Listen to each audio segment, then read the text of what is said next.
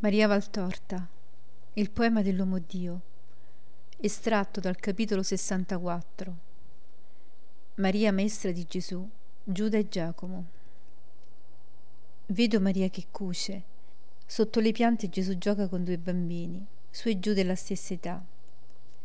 Giocano di buon accordo, con dei piccoli carrettini sui quali sono mercanzie diverse, foglie, sassolini, trucioli, legnetti Fanno i mercanti, certo, e Gesù è quello che compra per la mamma, alla quale porta ora un oggetto, ora un altro. Maria accetta con un sorriso gli acquisti. Ma poi il gioco cambia. Uno dei due fanciulli propone: Facciamo l'esodo attraverso l'Egitto. Gesù sarà Mosè, io Ronne e tu Maria. Ma io sono un maschio. Non importa, fa lo stesso. Tu sei Maria e ballerai davanti al vitello d'oro. Io non ballo, sono un uomo e non voglio essere una donna. Sono un fedele e non voglio ballare davanti all'idolo. Gesù interviene. Non facciamo questo punto, facciamo l'altro. Quando Giosuè viene eletto successore di Mosè. Così non c'è quel brutto peccato di idolatria e Giuda è contento di essere uomo il mio successore. Non è vero che sei contento? Sì, Gesù, ma allora tu devi morire, perché Mosè muore. Io non voglio che tu muoia. Tu mi vuoi sempre tanto bene. Tutti si muore, ma io prima di morire benedirò Israele. E siccome qui ci siete anche voi, benedirò in voi tutto Israele. Viene accettato, ma poi sorge una questione. Se il popolo di Israele, dopo tanto andare, aveva ancora i carri che aveva nell'uscire dall'Egitto. Le idee sono contrastanti e si ricorre a Maria. Mamma, io dico che gli Israeliti avevano ancora i carri. Giacomo dice di no, Giuda non sa chi deve dare ragione. Tu sai? Sì, figlio, il popolo nomade aveva ancora i suoi carri. Nelle soste se li riparava. Su essi salivano i più deboli e venivano caricate quelle derrate o quelle cose che erano necessarie a tanto popolo. Meno l'arca portata a mano, ogni altra cosa era sui carri. La questione è risoluta. I bambini vanno in fondo all'orto. Gesù è davanti e canta dei salmi. Dietro a lui vengono Giuda e Giacomo, sorreggenti una cariolina che è elevata al rango di tabernacolo. Ma dato che dovevano fare anche la parte di popolo, oltre che di Aronne e di Giosuè, si sono legati con le cinture disciolte gli altri carri in miniatura al piede e avanzano così seri come se fossero dei veri attori. Percorrono tutta la pergola, passano davanti alla porta della stanza dove Maria e Gesù dice Mamma, saluta l'arca che passa. Maria si alza con un sorriso e si inchina al figlio che passa raggiante. Poi Gesù si inerpica sul lato del monte che limita la casa e parla di Israele. Dice gli ordini e le promesse di Dio e là benedice tutto Israele, ossia i due prostrati fino a terra, e poi si sdraia sull'erbetta colta, chiude gli occhi e muore. Maria che è rimasta sulla porta sorridendo, quando lo vede rimanere steso e rigido, grida Gesù, Gesù, alzati! Non stare così. La tua mamma non vuole vederti morto. Gesù si alza con un sorriso e corre da lei e la bacia. Vengano anche Giacomo e Giuda, anche loro hanno carezze da Maria. Come può Gesù ricordare quel cantico tanto lungo e difficile e tutte quelle benedizioni? chiede Giacomo. Maria sorride e risponde semplicemente ha memoria molto buona e sta molto attento quando io leggo. Io alla scuola sto attento, ma poi mi viene sonno con tutto quel lamentio. Non imparerò mai allora. Imparerai, stai quieto. Bussano alla porta. Giuseppe attraversa lesto l'orto ed apre. Pace a te, Alfeo e Maria. E avvi pure benedizione. È il fratello di Giuseppe con la moglie un rustico carro tirato da un forte ciuchino è fermo nella via. Avete fatto buon viaggio? Buono. I bambini? Sono nell'orto con Maria. Ma i bambini accorrono già a salutare la mamma. Anche Maria viene tenendo Gesù per mano. Le cognate si baciano. Sono stati buoni, molto buoni e molto cari. Tutti bene, parenti. Vi salutano e da Cana vi mandano tanti regali. Uva, miele, formaggi, uova, miele. E Giuseppe, ho proprio trovato quello che volevi per Gesù. è sul carro in quella cesta rotonda. La moglie di Alfeo ride, si china su Gesù che la guarda con i suoi occhi sgranati, lo bacia su quei due liombini azzurri e dice: Sai che cosa ho per te? Indovina. Gesù pensa e non trova. Giuseppe entra portando un cestone rotondo, lo posa al suolo davanti a Gesù, srega la fune che ne tiene a posto il coperchio e lo alza. E una pecorina tutta bianca appare dormiente tra il fieno ben mondo. Gesù, stupito e beato, fa per precipitarsi sulla bestiola, ma poi si volge e corre da Giuseppe ancora curvo al suolo e lo abbraccia e bacia ringraziandolo. I cuginetti guardano con ammirazione la bestiolina, la tirano fuori dal cesso e le offrono una manciata di trifoglio. Gesù continua a dire: Per me, per me, padre, grazie. E getta le braccine al collo della pecorina, pone il capo biondo sulla testolina e sta così felice. Anche a voi ne ho portate due, dice Alfeo ai figli, ma sono scure. Voi non siete ordinati come Gesù e avreste avuto pecore disordinate se bianche. Saranno il vostro gregge, le terete insieme e così non starete più a zonzo per le strade a fare assassate. I bambini corrono sul carro. Gesù è rimasto con la sua, le mette il nome Neve. Gli ospiti sono seduti a tavola e Maria serve loro pane, olive e formaggio. Parlano tra di loro mentre i bambini giocano con le tre bestiole.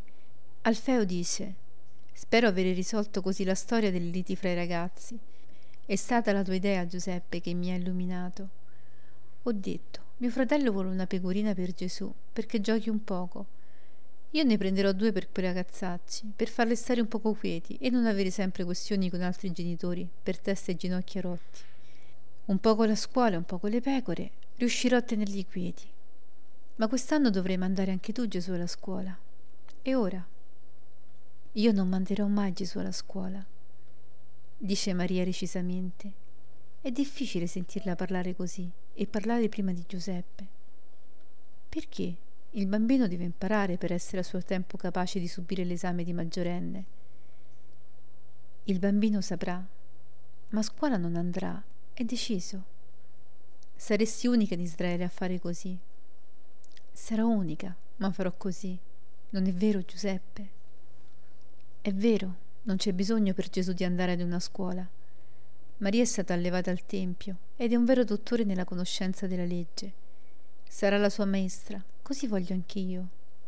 Voi lo viziate, ragazzo. Non lo puoi dire, è il più buono di Nazareth. Lo hai mai udito piangere, fare bizze, negare ubbidienza, non avere rispetto? Questo no, ma lo diverrà se continua ad essere viziato.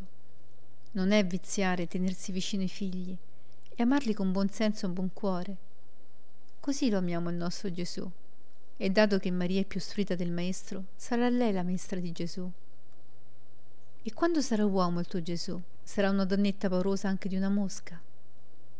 Non lo sarà. Maria è una donna forte e sa educarlo virilmente. Io non sono un vile e so dare esempi virili. Gesù è una creatura senza difetti fisici e morali. Crescerà perciò dritto e forte nel corpo e nello spirito. Stai sicuro, Alfeo non farà sfigurare la famiglia. E poi ho deciso, e basta così. Avrà deciso Maria e tu. E se fosse, non è bello che due che si amano siano pronti ad avere lo stesso pensiero e lo stesso volere, perché a vicenda l'uno abbraccia il desiderio dell'altro e lo fa suo?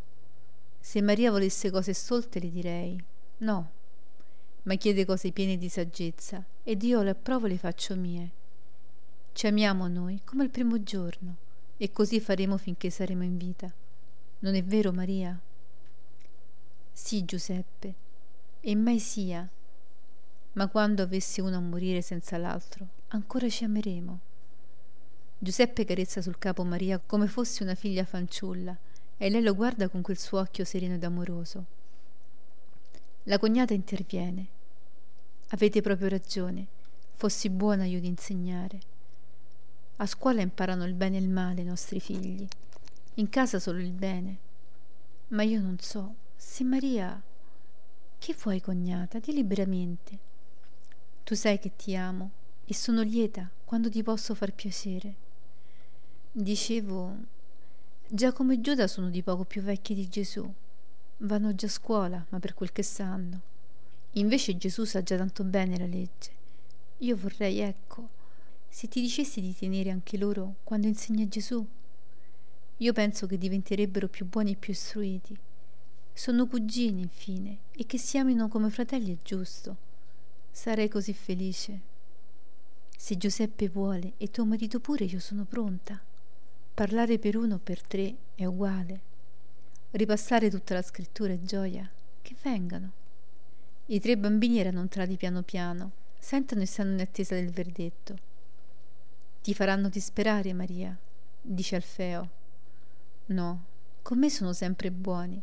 Non è vero che sarete buoni se io vi insegnerò? I due le corrono vicino, uno a destra e uno a sinistra, e promettono tutto il bene possibile. Lasciali provare, Alfeo, e lasciami provare. Io credo che non sarai malcontento della prova. Verranno ogni giorno, dall'ora di sesta a sera. Basterà, credilo. Io so l'arte di insegnare senza stancare. I bambini vanno tenuti avvinti, distratti insieme. Bisogna capirli, amarli ed essere amati per ottenere da loro. E voi mi amate, non è vero? Due grossi bacioni sono la risposta. Lo vedi? Lo vedo, non ho che dirti. Non ho che dirti grazie. E Gesù che dirà vedendo la mamma persa con altri? Che dici Gesù? Io dico, beati quelli che stanno ad ascoltarla e drizzano la loro dimora presso la sua. Come per la sapienza, Beato chi è amico di mia madre, ed io sono felice che coloro che amano siano suoi amici. Ma chi pone tali parole sulle labbra del fanciullo? chiede Alfeo stupito. Nessuno, fratello, nessuno che sia al mondo. Dice Gesù. E Maria fu maestra di me Giacomo e Giuda. Ecco perché ci amammo come fratelli oltre che per la parentela, per la scienza e per il crescere uniti, come tre talci sorretti da un unico palo, la mamma mia. Dottore come nessun altro in Israele, questa dolce madre mia, sede della sapienza e della vera sapienza, ci istruì per il mondo e per il cielo. Dico, ci istruì, perché io fui suo scolaro, non diversamente dai cugini.